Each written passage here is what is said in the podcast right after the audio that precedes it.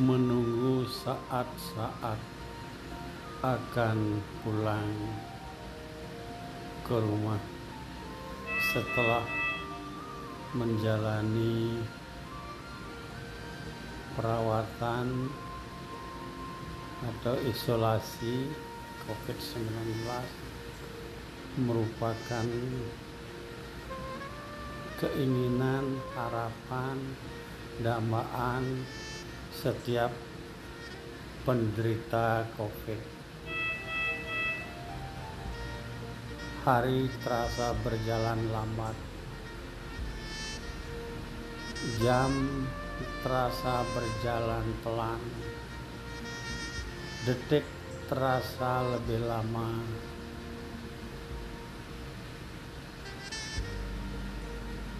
Itu yang membuat hari terasa lebih lama berjalan. Namun syukurlah berbekalkan sebuah gadget, saya selalu memutar YouTube, terutama kesenian-kesenian daerah yang saya putar untuk dapat melewati detik demi detik, menit demi detik, menit demi menit, jam demi jam.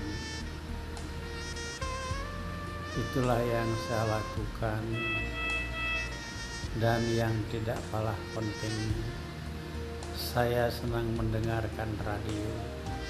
Tentunya radio merupakan satu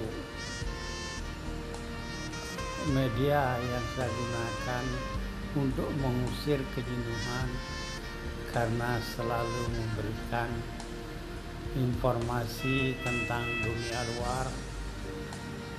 Karena selama saya berada di ruang isolasi, tentu saya tidak bisa ketemu-temu siapapun, melayani sendiri, walaupun kita tahu bahwa di sebelah kiri, tangan kiri penuh dengan jarum infus, di sebelah kanan berisi monitoring saturasi, di dada penuh dengan kabel-kabel monitoring jantung. Tentu kita tidak bisa bergerak bebas,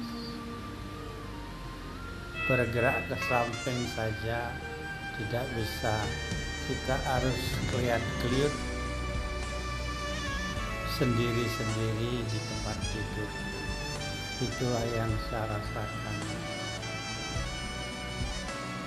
Tentu hal ini disebabkan karena saya menderita COVID.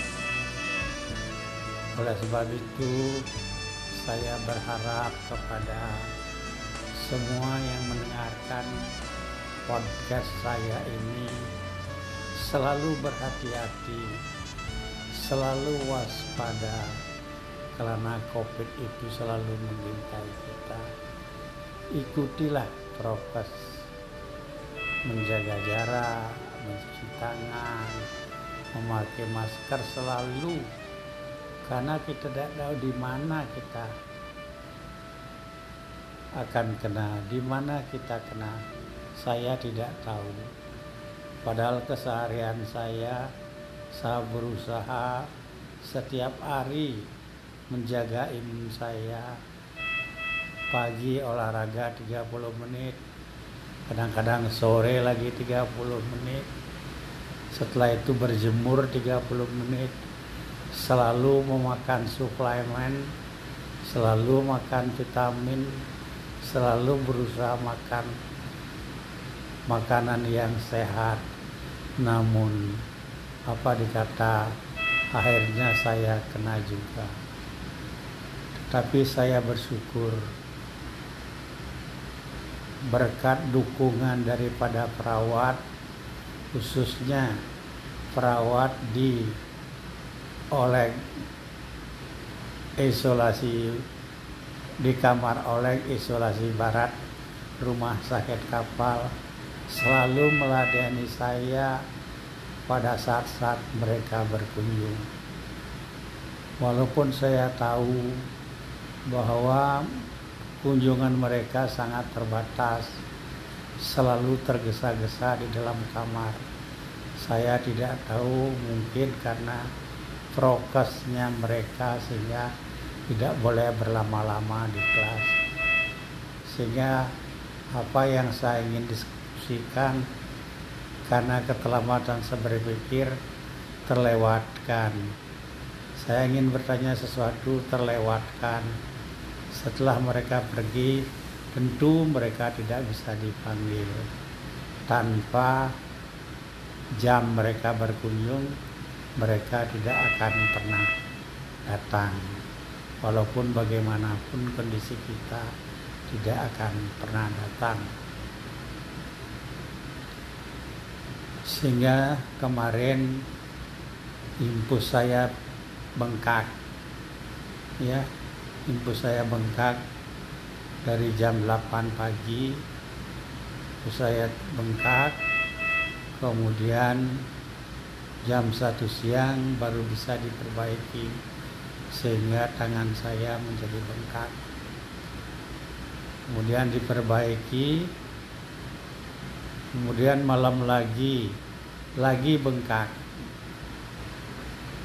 Sakitnya luar biasa pergelangan saya. Pagi tadi baru diperbaiki, syukurlah sekarang sudah lebih baik. Oleh sebab itu saya menyampaikan terima kasih kepada para perawat, para medis yang telah dengan tulus membantu saya, merawat saya di ruang isolasi oleh barat ini dengan penuh kesabaran. Sekali lagi, apa yang Bapak Ibu lakukan, semoga kebaikan Ibu dibalas Tuhan Yang Maha Esa. Terima kasih banyak. Anda adalah orang-orang yang ada di garda terdepan di dalam penanganan COVID ini. Saya salut kepada Anda. Anda memperjuangkan jiwa Anda, kesehatan Anda, demi kesehatan orang lain. Sekali lagi, terima kasih atas segala layanannya, dan pada kesempatan yang baik ini, saya minta maaf yang sebesar-besarnya karena mungkin dari pasien yang ada salah sayalah yang paling cerewet, paling teliti, paling telaten untuk mendiskusikan obat-obat yang saya harus terima. Sekali lagi para medis, para dokter yang telah merawat saya, saya ucapkan terima kasih, terutama mantu saya, Dokter Diah, yang penuh dengan kasih sayang, penuh dengan kesabaran, memotivasi saya agar saya tetap bisa menjalani isolasi ini dengan sebaik-baiknya. Karena pada awal-awal isolasi saya merasa berontak, merasa menangis, merasa sedih. Nah, kalau orang mengatakan kayak anjing, kita baru diikat sehari tentunya kita akan berontak. Seperti begitulah yang saya rasakan. Saya merasa terikat, terikat. Badan saya terikat, pikiran saya terikat, tidak ada yang diajak ngomong, harus meladeni sendiri, bagaimanapun sulitnya, kita harus jalani sendiri. Itulah hal-hal yang saya rasakan, yang saya alami selama di ruang isolasi. Tidak ada yang ada di, bisa kita ajak bicara, tidak ada yang kita ajak bersharing di sini. Hanya diri kita sendiri, penuh dengan kesunyian, kebisingan, suara exospen kamar dengan bertekanan negatif membuat suasana semakin menyeramkan. Itulah hal-hal yang terjadi. Terima kasih sekali lagi para perawat yang telah merawat saya. Sekali lagi pula saya nyampaikan minta maaf yang sebesar-besarnya atas segala kesalahan saya. Mungkin Bapak, Ibu, para perawat, para medis merasa jengkel melihat kemanjaan saya, selalu minta ini, minta itu, minta diperiksa ini, minta diperiksa itu. Mohon sekali lagi saya minta maaf yang sebesar-besarnya. Demikianlah yang saya ingin sampaikan. Mudah-mudahan hari ini sesuai dengan rencana saya telah melawat menjalani terapi sesuai dengan prokes kesehatan. Sudah saatnya lah saya boleh pulang. Moga hasil daripada swab saya, hasil daripada botol torak saya sudah membaik dan saya segera bisa pulang dan terkumpul keluarga. Terima kasih dan selamat siang.